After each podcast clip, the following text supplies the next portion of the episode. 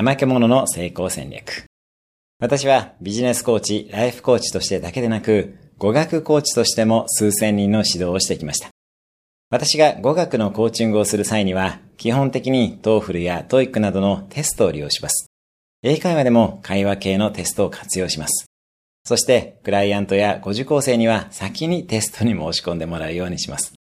締め切りがないと人は燃えないからです。準備ができてからテストを受けるのではなく、まず申し込んでから準備をします。これは語学の勉強だけでなく、あらゆる目標達成にも有効です。ダイエットだったら写真撮影会の日付を決めて写真スタジオを予約するなどになります。晴れの舞台を利用して目標への努力をしましょう。今日のおすすめアクションです。目標の締め切りを設定する。今日も素敵な一日を。毎日1分で人生は変わります。